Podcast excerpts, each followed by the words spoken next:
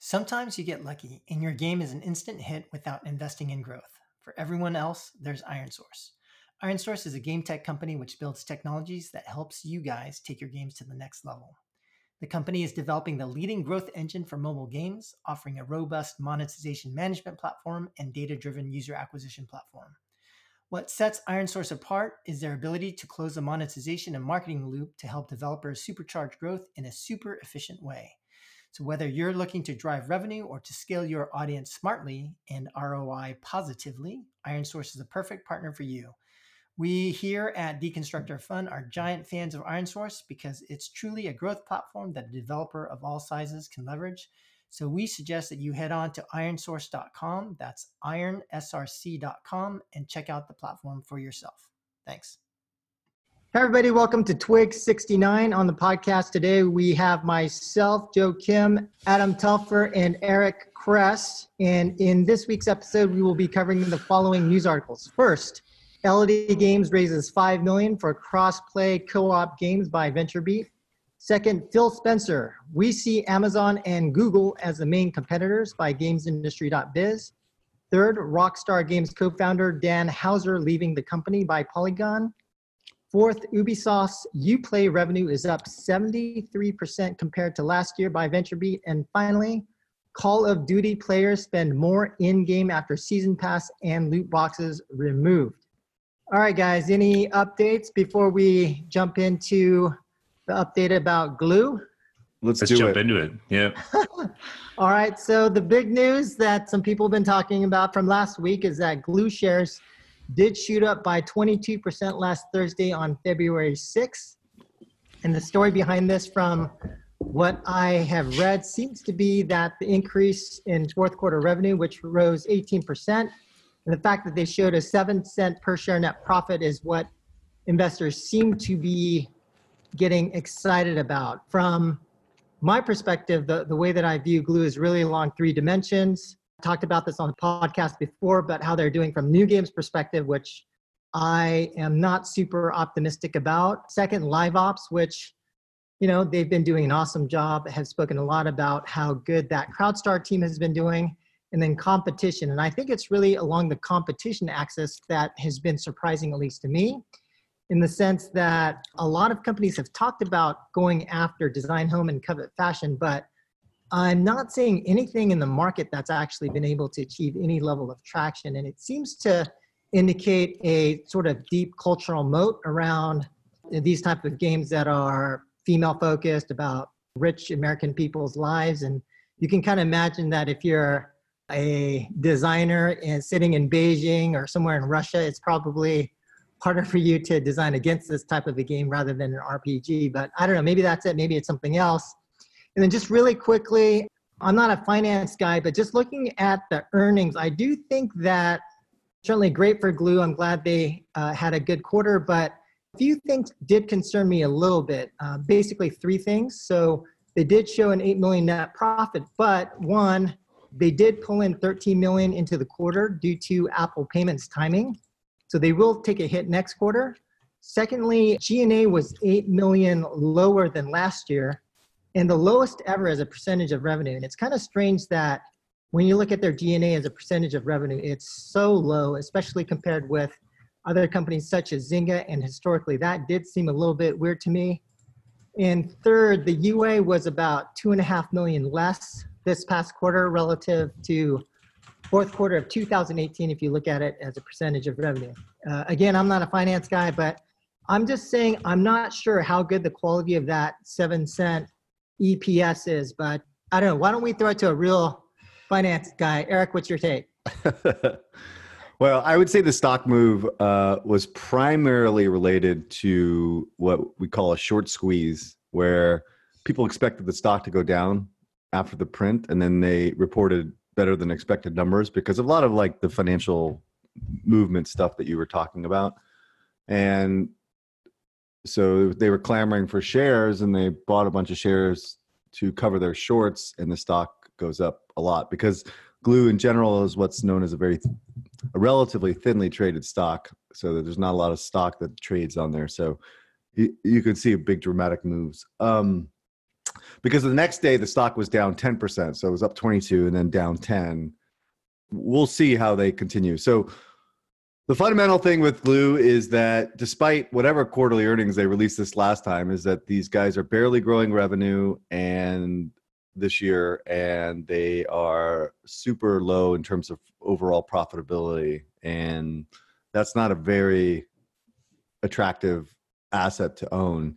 And the other thing is that it seems that with investors anyway, uh, the CEO, uh, Mr. Nick, is really talking up Disney now as something that could be really big for them. And the beta metrics just don't prove that out. And I think they're going to really struggle with the downloads too. So, what I'm looking for is that they're going to pump downloads with a lot of unprofitable UA spend and try to boost this thing up. But because the monetization is relatively weak, you know, I think this game is going to kind of die on the vine. But we will see. And the the good news though with this company is that Design Home and Covet and Baseball all are doing well. So like there's this baseline revenue that seems to be going nowhere. So if if that revenue can continue, they could basically meander and do like five 10 5 percent growth on top line with some of their new releases, perhaps. But uh, but the minute that those games start to struggle or competition comes in to take them out, oh man, it's it's end of days type stuff. So but for now, those games are just holding steady and grow. Uh, Tap Sports in, in particular grew, so that's really the positive of them. They have like this baseline revenue, and if they were to able to execute on the studio side, then they they could start building revenue similar to what Zynga has accomplished. So, and that leads us to the next thing. So Zynga actually was up like 12% after the print as well, and I think actually that was partly a short squeeze. I think there were huge numbers of like relatively smart hedge funds, guys that I know in the space that were thinking that Zynga was going to miss the quarter, guide less than what people had thought, right, in terms of what the consensus was. And it didn't happen, right? They basically crushed the quarter and improved profitability not only for the year, for, for last year, for the Q4, but also guided to a 20% profit for next year when people expected them to be 18 because – what I would call Frank has been sandbagging for quarters and quarters and quarters. Um, so, and on top of that, they delayed their stupid games again, Farmville Modern Combat to second half of, of 2020, which Jesus, get the these games out for Christ's sake. It's like unbelievable, like to me, that they just keep pushing, pushing, pushing. But anyway, their guidance was really strong, even with these these title pushes and delays, delays, delays. And so they're looking like he sandbagged the entire year again. So they're just going to beat and raise every quarter for the remainder of the year. So Zynga seems to be really, really good shape. Um, and what I would say is that Zynga is on far more firm footing than Glu is in terms of of, of their futures. Um, they still have this cannibalization issue that we still need to resolve. Uh, but overall, I think um, you know Zynga's in pretty good shape for calendar 20. I think Farmville and Modern Combat are still like they still need time in soft launch. That's obvious based on the beta metrics. And also, you said Modern Combat. I think you mean Puzzle Combat, right? Oh, sorry, yeah, Puzzle Combat. Yeah, I'm getting confused with COD too. Yeah. Uh, but yeah, based on the the metrics in soft launch, it's obvious they need more time. Wrong. Um, come on, I, I, know, I, know, you want to push it, but still, like uh, I, I don't dude, want another game COD like, mobile. A, a, game like that, dude, like Farmville in particular, I think the met- metrics look good. You're right. Modern combat. I mean, whatever. Puzzle combat might need some a little bit more time to bake, but um, I think Farmville looks good. Let's jump in article one. So, uh, first article: LOD Games raises five million for cross-play co-op games. Sounds like it's actually on PC console, not on mobile. Um, so, just so you know, LOD Games is X Riot, um, X League of Legends. Funding is from Andreessen Horowitz, uh, A16Z, and One Up Ventures. So, of course, very, very high pedigree. So, if you don't know Andreessen, at least that's like Facebook, Slack, Instagram, Airbnb. So, definitely incredibly high pedigree, as well as they are recently investing in other what I would call free to play HD startups. So, PC console like Singularity 6, which are focused on creating these like online societies. So, uh, these guys are definitely heavily invested in trying to figure out um, this space. Uh, the pitch, highly social, engaging content, uncompromised crossplay, being able to play the same game on every platform. This is all done in a PVE co op space I'm thinking games like Deep Rock Galactic, Destiny, Division, Minecraft, WoW, this type of thing, this type of space. So just to be self-serving, co-op space, I'm going to be talking about this in depth at GDC because I find that most people aren't really aware of how different and how difficult this space is in comparison to PvP style engagement. Like what it takes to sustain players in Apex, which like as we covered last year is like still quite a high order for something like respawn to, to shift their company towards it, what it takes to sustain players in Apex is very different than what it takes to sustain players in PvE style games like Destiny, co op or not. These games can easily turn into a giant content treadmill with inexperienced teams or just can't sustain because players just rip through the game's content too quickly. Um, and I would say there are definite reasons why games like Destiny, which have massive player base and actually really good retention as a model, just burns cash to the point that Activision backs out of that business. The leading devs in this space, at least in the West on PC console, I would argue, are uh, Digital Extremes with Warframe and Grinding Gears games with Path of Exile. Like that, those are the two models that I'd be following. And a lot of it has to do with cost effective content. So while I'm bullish on the co op space, I just hope that they can learn from the many mistakes of PV services in the past. Uh, Eric?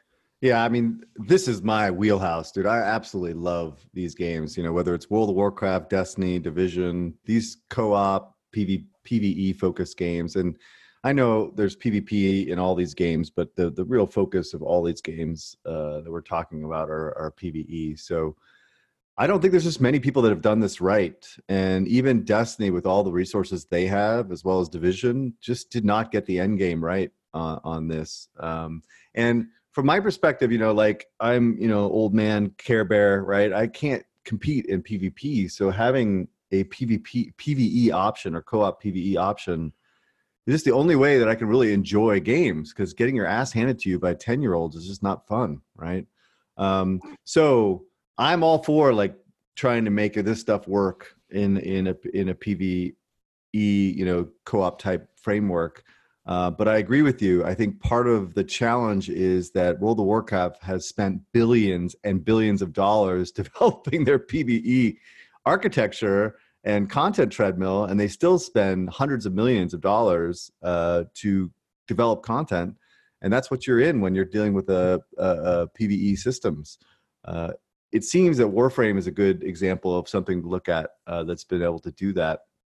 And what we were talking about before uh, the podcast is that I mean I think this is kind of the holy grail of of gaming for this cycle is for someone to figure out how to do pay to play, play pay to progress uh, PVE content on console, right? With some of these big franchises, and if you unlock that potential, where you know you get unlimited spend in order to upgrade, uh, evolve your characters, or your collections, or whatever you're doing in a PVE system like a shooter um, or even an action game, like that's what we've been waiting for because these i do i'm not a believer in these cosmetic economies. And so when i look at this particular announcement and i don't know these guys from adam you know from uh, not you Telfer but i don't know anything about these guys but i would imagine that they're going to have the same kind of mentality where it's going to be a cosmetic type economy and and and that's just not going to do it. I, I just don't think that that is something that's that's scalable in any way. So if they really start to think out of the box and how they can apply you know more of a upgrade progression type economy uh, where it is a bit to pay to win or pay to progress or pay to whatever and figure out the content stuff i think this could be huge. And so again we've been talking about this for a while now right? And andreessen's out there one up you know i don't know what other companies are out there? Like london ventures they're throwing money at this stuff right? So for double a triple a guy developers they're looking to try to figure out how to get some of that fortnite money and build something really cool and unique there's cash out there. And so i'm hoping that from from all these investments that you know one or two of these games hit and they try they figure out the uh what i th- is considered the holy grail of uh next gen monetization design. So there you go. Or maybe it's adam who's going to figure it out for uh wb whoa whoa whoa. I'm, I'm trying not to be self-serving on this podcast you know but I, I would like money to build this game. I would love money for, to build this game. Anyway. All right, moving on to the next article. So Phil Spencer we see Amazon and Google as the main competitors. So Xbox boss Phil Spencer says PlayStation and Nintendo are no longer the platform's main contenders. And he says, quote, when you talk about Nintendo and Sony, we have a ton of respect for them, but we see Amazon and Google as the main competitors going forward. He further states the traditional gaming companies are somewhat out of position. I guess they could try to recreate Azure, but we've invested tens of billions of dollars in cloud over the years. Article points out as well that in Microsoft's latest quarterly financial report, it was revealed that game revenue was down 21%, but that Game Pass subscriptions had doubled. I'm not sure how we should interpret that, but maybe one of you guys can talk about that. so while this article was trending, likely due to being on a bigger news publication platform, and the more link baity title, the original article this article was based on is from a new publication called Protocol. In that article, there was actually a fair amount of speculation on other tech companies jumping into cloud-based gaming and cloud-based gaming. And so let me go over those real quick. First, they talked about Apple, and Protocol is suggesting the next Apple TV will become a close competitor to Nintendo Switch. Also mentioned Facebook and quoted Facebook's VP of Special Gaming Initiatives, Jason Rubin, as stating, for Facebook not to notice gaming now would be damn near impossible, and then notes that Facebook actually acquired Spanish cloud gaming company PlayGiga last December for $78 million. And then also in reference to Amazon, Protocol quoted Wedbush securities analyst Michael Pachter, who stated, I would bet everything that it's this year in actual game streaming service from Amazon, no later than the launch date for the Xbox Series X and the PlayStation 5. Anyway, we've talked about cloud based stuff a bunch here before, so I'm gonna tap out on this one beyond this conjecture of other companies jumping in and let Eric and Adam give their takes. Guys, what do you guys think?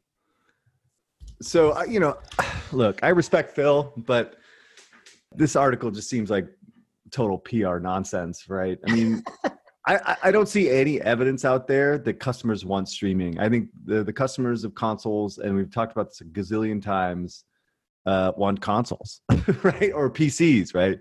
Um, so they can make, you know, Phil and then his technology, and I, I'm not doubting that their technology is amazing, but you can build the best toaster in the world, but if no one wants to eat toast, then what's the point, right? I mean, spend all you want. So if you want to spend billions and billions of dollars that on a service that doesn't make any sense for the market, you know, that's your prerogative, right? At least in the in the short term. And what I don't like about the article is calling out Sony and Nintendo, you know, given their position in the market. I mean, hell, it's Nintendo just outpaced their install base, right, for uh, for their console, right, and it just seems a bit dumb in my view, anyway. And you know, honestly, this is exactly how they lost the cycle last time, right? They basically were giving customers a six hundred dollar device with required Kinect and this digital ecosystem that no one really wanted, and the customers revolted against. And now they're pushing this idea of cloud gaming, which there is absolutely no demand for, and and and they're basically upsetting and and kind of likely pissing off the people that they the customers they're trying to attract which are the core you know the core audience so i guess given the current state of the market and the competition they're facing for both sony and nintendo uh, i'm surprised they're actually pushing xcloud as some kind of differentiator right um, i don't think that's a good strategy frankly for the next three to four years now However, as I've said many times, over the long term, I can't say that I disagree. I think, you know, they could be in a very enviable position, maybe eight, five, eight, ten years from now, when they really get the tech working and the content is there for the broader audience and the service is actually usable by a broader audience. But I, I honestly do think that is eight to ten years away and it creates and as and I don't want to just go over these points over and over again, but as the as a quote unquote paradigm shift of consumers go from a cloud based uh, console based ecosystem to a cloud based ecosystem. Um, and, and, as a side note, first of all, don't listen to Pachter on this stuff. I, I really don't think you can put Amazon on this list right now, right? There is absolutely no evidence that they are close to releasing a service. Now, will they go in beta? Maybe this year, right? But I, I, I kind of think it's years away. Um, And and I think both Frank and I'm going to make the same point is that frankly I think both Amazon and Google will likely white label it and their tech and let other creators use their service. But I, I really do think it's five to ten years away. I just don't think um, that the customer is ready and and the technology is not really ready, nor the internet infrastructure is ready, um, nor people's at-home connections are ready. so, and I don't think even by that point it's going to be a guaranteed success. I just think it's something that's going to be part of the ecosystem as another distribution method uh, for our publishers. So, bam, that's it. Bam. Yeah. No, I agree on on most of this. Like number one, like it's just headline grabbing.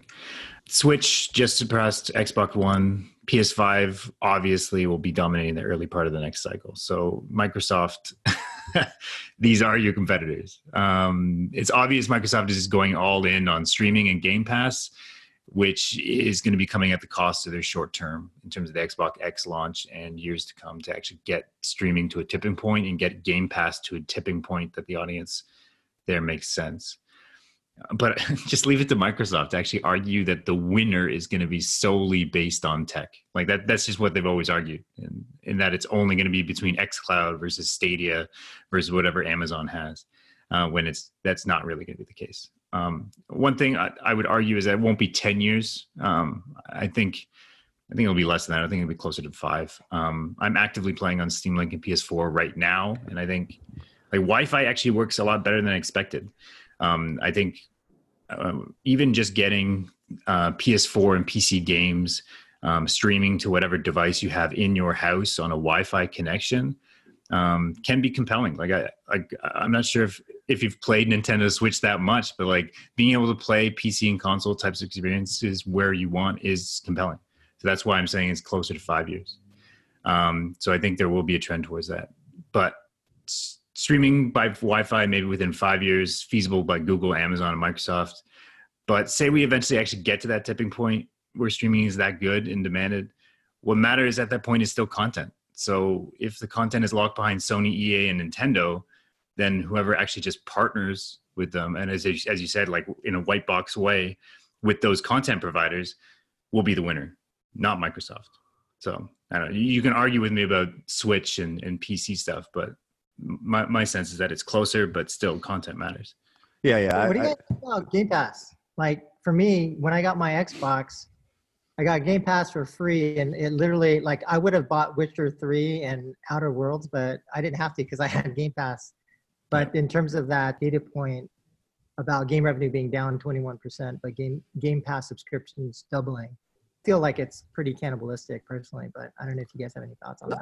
I mean, that's the definition of cannibalistic, right? I mean, yeah. like when your software is down 21%, how can you tout like your subscription is up, right? That's like, but I mean, frankly, though, it's this part of the cycle that everyone's down. Like uh, uh, Sony was down on hardware dramatically, but they actually were flat on revenue for software, which is really shocking, actually. That's probably a little bit better than I expected. So, but uh, yeah, I mean, I, I do think it's cannibalistic, but this is now, having said that, I don't think that's a bad strategy. I mean, I think having you know subscription type stuff is is is interesting and and can help grow the business. And if you're first party, I don't think it's a good idea for third party. I think it's a great idea for Microsoft to do subscriptions. I just don't think this distribution method is going to be viable. I just don't think it's going to be viable for a very long period of time. I think there's way too many issues with this particular distribution method that's going to create friction for adoption and again 18 to 44 year old males that have been playing consoles for the last you know 20 years are not going to be interested in in a new service from google or amazon right they're going to be buying it from microsoft or most likely sony so, because when you say like this specific method of distribution you're just talking about like i don't have the game on a console locally right? I don't optimize anything around my PC, around my console. I have to stream it from a server way out there. That's that's the specific distribution method that you're saying that you have issue with. Yeah, basically. Yeah. yeah. yeah. Okay. Just just because like with my point, I'm saying I I see there's there's a, a, viable path towards like being able to play my PS4 and PS, PC games when it, wherever I am in the house is is kind of where things are going, right? Like if you look at the young generation being able to play Call of Duty, Terraria, all these types of things on mobile, there are there are players that do want to be able to pick up their game and go anywhere, at least within their house, to be able to play. But I completely agree with you that that does not have to be coming from a giant server farm in the middle of nowhere to get that service. Yeah, I'm going to defer to many other podcasts. We've talked about this before, but I, I think the, the one thing that you touched on that's critical is content, right? So I think if, if like Nintendo, for instance, created a streaming service for their content, I think that is compelling, right? That's how you get people engaged and, and into it, right? I don't think Microsoft has that type of content. I think Sony definitely will have that type of content. So the minute that they are really opening up their their content will at least compel people to do it. Now, if the experience is in any way shoddier than doing it on the consoles, it's not going to take off, right? Particularly with Yeah. this core audience. And the other point I want to make is that what, what what crazy about the Microsoft thing is that these guys punted on this stuff at E3 last year. Like they didn't even they talked about it for 30 seconds in their in their in the in their in their in their presentation, and it wasn't. And I, you could say maybe they just weren't ready to talk about it. It just felt like it was an audible that they are not going to be focused on this, right? And so now for him to say, "Oh well, this is going to be the future," it just seems really odd that that these kind of articles are coming out. I just don't think is it's a, it's a real part of their overall launch strategy for the Xbox, and and these kind of articles make me feel wrong about that. But um, but we'll see when they get more announcements for their for their release whether or not they're doing subscription models. I mean, I know they're going to be doing subscription models, but whether or not it has anything to do with XCloud at all. So, okay, Rockstar founder Dan Houser is leaving the company. So, Dan Houser is a VP of uh, creative at Rockstar. Um, him and his brother started Rockstar ages ago, 22 years ago, something like that. And he's leaving next month. Uh, the announcement was made in a very unceremonious way, by the way, by Take Two in some 8K, so some filing. So the article reads After an extended break beginning in the spring of 2019, after the release of Red Dead, uh, Dan Houser uh, will be leaving the company. His last day will be March 11th. Uh, we're extremely grateful for his contributions. And uh, he, Rockstar Games has built the most critically acclaimed, commercially successful games worldwide. Blah blah blah blah blah. And uh, the team remains focused on current and future projects. Um, so, along with like his brother Sam, these guys have been part of Rockstar since '98. It says, um, and they've created Grand Theft Auto, Red Dead Redemption, Max Payne, Bully, and a few other games. And his role primarily was the creative guy. And these guys were not like that the hands-off type, as far as I understand it. And they were basically involved in the day-to-day uh, design and and feeling of all these overall games and they're an absolute perfectionist in in all that they did. And him leaving is a huge deal. Like it's not a positive by any stretch of the imagination. I just want to be clear on that. But it's not the end of the end of the world right? Um it, it feels like he was just done. He was ready to go. I mean he took a huge break after doing red dead last year uh, for a year and he wasn't contributing obviously for a year and perhaps he's just kind of burnt out. I mean the guy has made a gajillion dollars right? There's no reason i mean money is not an issue right at this point. Um, and management in, in meetings after this call or after this 8k was released kind of were making the implication that they were pushing him out. Like they were like like yeah maybe he was just kind of done and that it, he he was not as integral to the operations as he was in the past but this guy is the heart and soul of this this org to some degree him and his brother. So again if both brothers had left that would be bad. That would be bad because that's like the two heads of the creative juices of this company leaving and i don't know how easy it would be to keep uh, the rest of the org intact if these guys were to leave at once. Um, because i think we would see some flight from the bigger guys there. But I, would imagine at this point they have a deep bench and that they will be fine in terms of getting this stuff done. Because the one thing about take uh, Rockstar and Rockstar is a very insular company and not many much information is known. It was like kind of the Blizzard of old, right, where everyone was really tight-lipped until Activision is single-handedly destroying that company.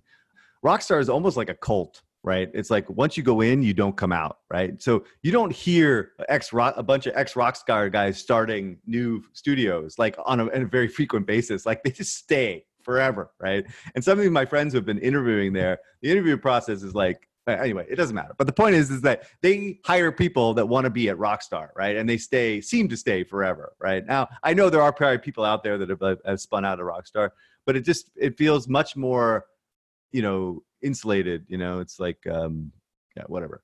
So I am not too worried about it now.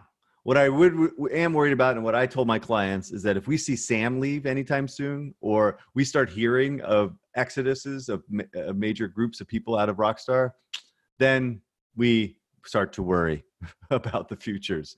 Um, the stock uh, was down five percent on this news, and then the earnings release came out, and the stock was down another ten percent, uh, primarily on concerns about pipeline. So in some ways this is a little bit of a concern on pipeline if if the your creative guy is leaving that means that either he has not been responsible for what's going on with the next game for GTA 6 or whatever or they're starting pretty soon on the next GTA or something like the implication is a little bit dubious and given how bad the pipeline looks like for the next couple years I think Rock uh, Take Two in general is, is in a, in a challenging spot so anyway, I, I, honestly don't think this is that big of a deal, and uh, and uh, we'll have to see uh, how it kind of evolves, and and if if the issue gets if if, if there becomes more of a flight risk with uh, more of the people. So, okay, the next article is about uh, Ubisoft UPlay. Uh, revenues are up 73% compared to last year. So this was an article from our boys at VentureBeat. Uh, what's his name? Jeff Grubb.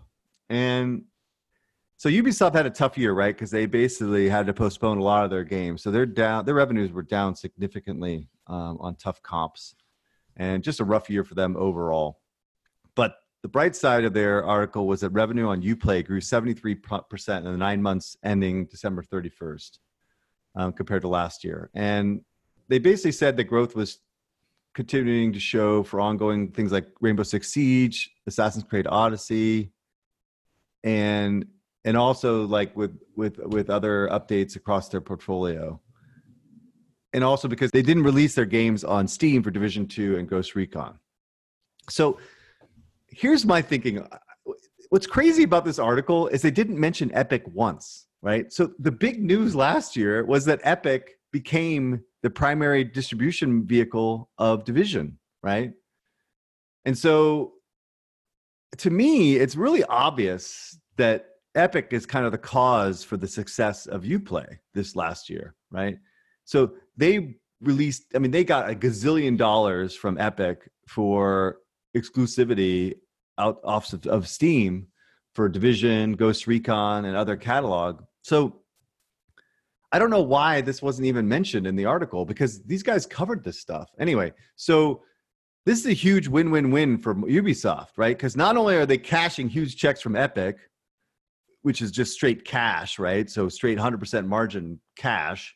They get a massive boost of PC sales on Uplay, in which they get about 100% margins, versus the 70% they were getting from Steam, right? So win, win, win. And then on top of that, they're getting access to all the customers that are acquiring straight from Uplay. So it's part of their ecosystem now. So Ubisoft is like making out like a bandit here, you know?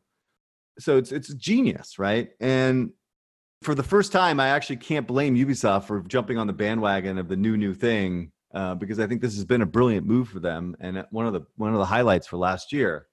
But if I can get my tinfoil hat here out here for quick second, I just don't understand why Jeff Grubb from VentureBeat would not mention Epic at all in this article, right? Like it's really easy to come to these conclusions. You know, they've covered Epic in numerous articles about their new system for the past 12 months. And I don't think connecting the dots is really that tough here. I don't know. Do they? Is there some risk it is exposing Epic, or did Ubisoft ask them not to mention it? I, I, I, you know, I think these guys, Jeff, Dean, are you know really smart guys, but I just can't believe they didn't figure this out and like kind of put this out there as one of the reasons in which UPlay was was was so successful in a pretty shitty year for them. So I don't know. That's kind of my quick take on it. I think UPlay has improved as a service, but it's really not all that great. But uh, but I think because people just don't want to download on Epic, they just moved back to UPlay, right, for for for Division and other games. What do you think, Adam?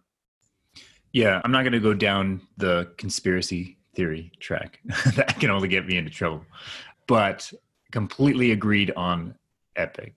This is a great story of how the deal with Epic inadvertently moved a ton of PC sales to, to Uplay and got them from that 70% to 100% margin. But uh, just to play a little bit of devil's advocate here, like th- this is great news, but Ubi's units are overall down significantly. So if I'm going to be doing the math here and seeing like how much of a boost they really got from this, I'd be looking at like how much those PC units were down versus say console. Um, just because there's there's no data for this, so I'm just gonna be speculating. But because like if overall their sales for their key franchises were PC for down for the year, part due to say execution, which you would see also on console, but also some of that could have been just from getting off of Steam and now players having to decide like, am I going to buy this on Epic or am I going to buy this on UPlay? Um, so there's definitely a bunch of this bonus money for that upfront money from Epic as well as going to UPlay, but units are still down. So people aren't playing their new games. So many of these games, they were actually expecting a critical mass of players to be engaged and spending in these games for years, right? Like Division and Ghost Recon were both uh, services. They were trying to actually drive engagement like they had before. And in one case, actually with Division, um, their raids were actually only really working on PC. The, the console versions were not working. So in essence, like these these services would have worked great on PC, but they they didn't because they couldn't create uh, create that critical mass. So the boost is definitely an interesting story, but I just want to be doing math on the full picture and and how much they lost by just not reaching that same audience. Yeah, I mean, Division Two was a huge disappointment. So they were down significantly from the original Division, which is always has made sense to me. I just think people try these games, they either love them or hate them. It's like it's really hard to build a sequel of something that's unique. And I think looter shooters are just a certain type of person like myself that loves these, and I will buy every one. But I think there's a lot of people that are not.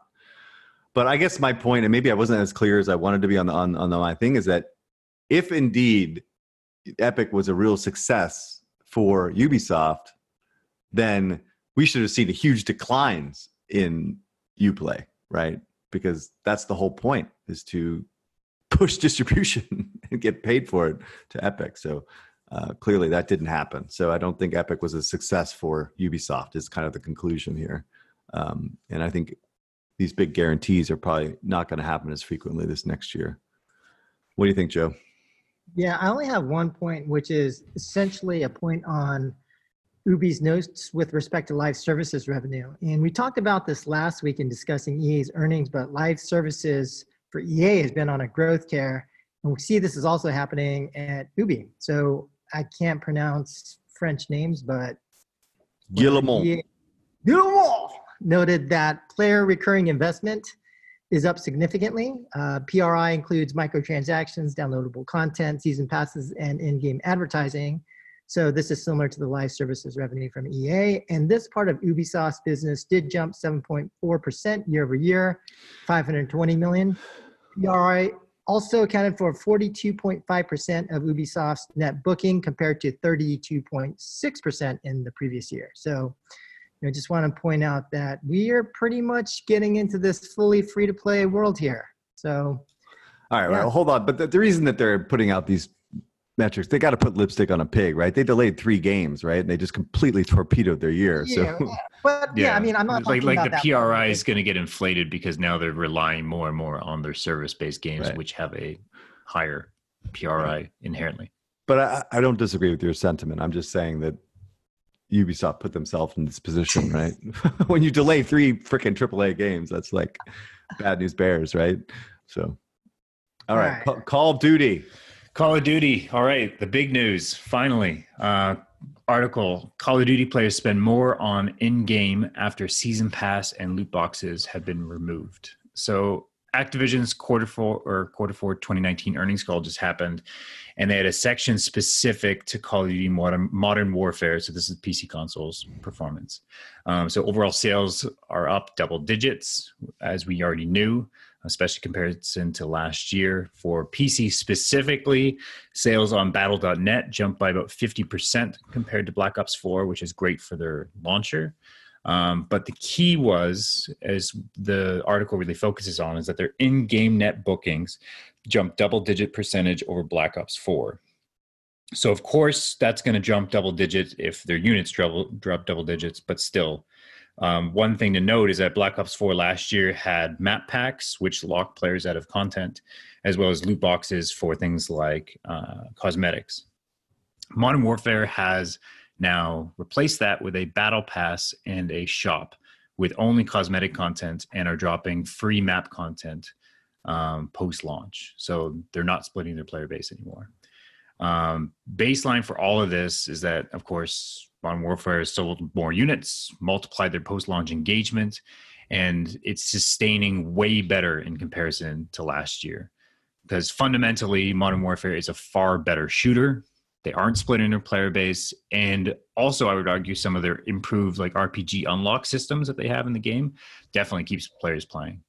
Um, maybe also has something to do with Fortnite's decline in terms of how well they've been able to sustain. Yeah, But at I least mean- we know that Apex doesn't seem to be threatening COD's live business. Go Well, I- Yeah, I, I have heard that there's a lot of evidence on the on the platform side that uh, Fortnite decline is kind of pushing people into both Apex as well as Call of Duty. So there's there is that kind of tailwind that they're seeing uh, as people try out the new Call of Duty. I would also say the Call of Duty has a great co-op system which attracts a different group too. That's all tied into their, you know, their their uh, monetization ecosystem. So Yep. No, I agree. Um, so yeah, with more units and lasting engagement, um, as well as you know players not leaving for other free to play services, you have a in, obvious increase in their overall net revenue for in game spending, um, despite moving to say a in theory softer monetization scheme. That's battle passes and direct shop. But the fundamentals here are that really like engagement and retention is the most effective multiplier for in-game spending um, you can make a lot of monetizations work if you can create sizable and multiples on your engagement and retention. Um, and really, like just from the headline here, most likely 90% of game studios are just going to take this data point as a reason to move away from loot boxes and go directly towards direct purchase and battle pass model. So 2020, 2021 will be years of battle passes being added to literally everything um, yeah, that that will be interesting because I think, as I've reported a lot here, battle passes are great at driving conversion. Battle passes are great at driving engagement, but you do need spend depth outside of those. Um, in other Call of Duty news, mobile also came up on their financial call. So it was confirmed that they got over 150 million downloads. Um, also talked a little bit about COD Mobile experimenting with ads, uh, likely because monetization isn't happening yet and King has seen some traction here. Uh, it likely could be a contributor, um, but just said that they haven't really optimized anything.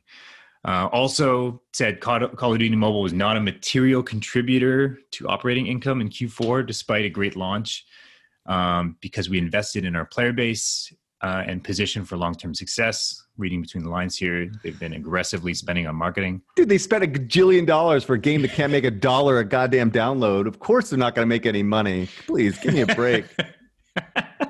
What is going and on? retention uh, they didn't really speak to this other than saying it's in its early days which doesn't give me a ton of confidence when that's the response to how is engagement going.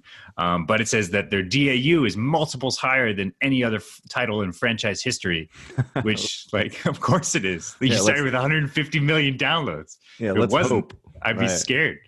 Um, sorry i'm just gonna poke fun at those. I, Uh, the, the, the advertising thing, I, oh, I actually forgot about this because I listened to the call and I'm like, you're going to throw advertising on Call of Duty? I mean, that is insane. You know, like, what, what takes you out of an experience more than advertising, particularly for a shooter? That is like madness. they're just gonna throw like a, an ad like a, a rewarded ad button for like getting a loot box a day or getting like a, um, a, a battle pass tier a day and because they got the reach it could actually be like a, from my experience with adding ads like even pretty simple implementations like that can be pretty Yeah, but I guess if you're making like 50 cents, 60 cents per download, then an extra nickel. oh yeah extra nickel will help, I suppose. Anything you could do to pull But, like the, the reach they have is impressive it's just saying that actually call of duty mobile is closer to a hyper casual game in terms of business model than it is to like a, a hardcore by offering that up, you're admitting failure, right? Like that's I, what's ironic is like if, the way Bobby positioned it in the call was like it was something. Oh, of course we're going to do this, right? But that's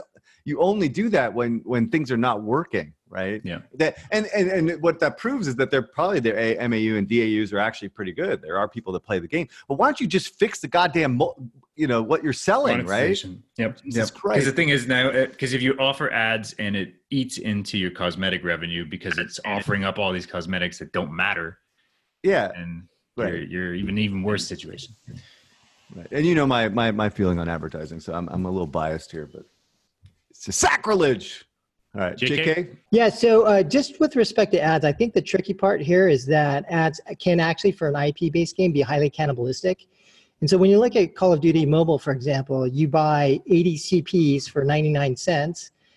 And so when you get 25 CP for watching a video, they're likely going to make about one cent on. You've basically fucked your value exchange. So you're giving a 31x multiple for that ad, right? The value exchange cannibalization issue is actually weirdly a concept that's not very well understood in the industry and especially because you've got a lot of guys like idle games where you've got you know inflation resistant economies but Uh, the tricky part of this is that usually with this kind of approach if you do like the I, i'd call the level one strategy of just showing ads to your non-monetizers to avoid cannibalization that with gdpr now it's not clear whether that's actually legal anymore or not so we'll see what they do with ads but it actually may not may not be material may not contribute. There should be a way of implementing it in a way that's positive, but to actually do that is actually a very difficult linear programming problem. So Well, I definitely would not be giving away CPs, right? Like that. That of course is going to cause obvious cannibalization.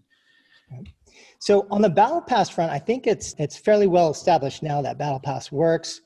It's great for shooters, so not a surprise that for the game, for the economy, and for the audience, this is a superior system to a loot box driven system.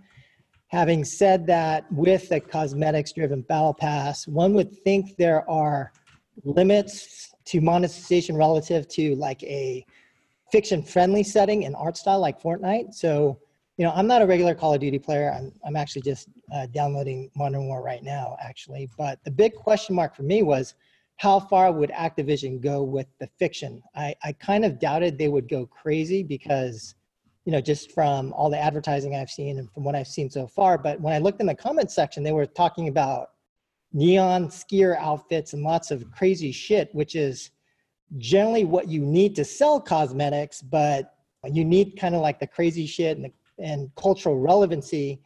So like being able to mess with the art style, doing things like floss emotes, selling like a Batman cape or stormtrooper outfit and stuff like that. But it sounded like Activision is bending the fiction for the money. I, it seems like that's the approach that they're taking. But I'll find out. I'm gonna play Modern Warfare tomorrow. But anyway, those are my thoughts on that. Well, it's no Uh, wonder that your connection is so weak. You're downloading Modern Warfare while you're on a podcast. hey, I, I do want to make one more one more point about King because uh, it came up and obviously it came up in their Activision call. So I would not be putting the banner of success on their advertising initiatives at all. Right? They've made they said that they did 150 million on advertising for their for their franchises, which sounds amazing, I suppose, to people, but they were down six percent for the first time in their freaking history. They they were actually overall the revenue was probably down six percent for for in-app purchases. So the cannibalization concern that I had may be happening. I mean, their games are getting long in the tooth, and they haven't come out with a good, you know, real new game in a long, long time. But advertising is not this boon of growth for them, and they were not committed to growth for next year either. So, despite the fact that they're growing this ad crap, you know, year after year, and and trying to scale it up, uh, it's not offsetting their declines in in-app purchases, and and this business is not as healthy as it once was. And we've talked about that before. I mean, there's just a lot of competition out there, a lot better games, frankly, with Playrix and and and Peak, et cetera. But uh, advertising is not their savior for growth. It's actually, in some ways, I think contributing to their decline. If I were to make a guess, right? And we'll we'll see how it how it scales for next year and the year after. But you know, this business is not doing all that well as it has been. So on that note. Yeah, good positive end note to the podcast. All of King's games are shit, said by Eric Kress. oh my god. Okay. I think that's it, guys. Uh, I wish All right. Misko was here because then he could have defended Glu for whatever reason. He has he has some kind of hard on for Glu. But um, we'll see you next week, and we have some other podcasts with some interesting folks. Stillfront. Looking Yeah, forward to getting to know them. Interview coming up. Also have an interview with Damien Yvray, uh, who worked on um, the auto chess game, the Might Magic auto chess game for Ubisoft. So that will be interesting to to see as well. Cool. Cool. Well, have a good week. All right, guys. Catch you later. Bye.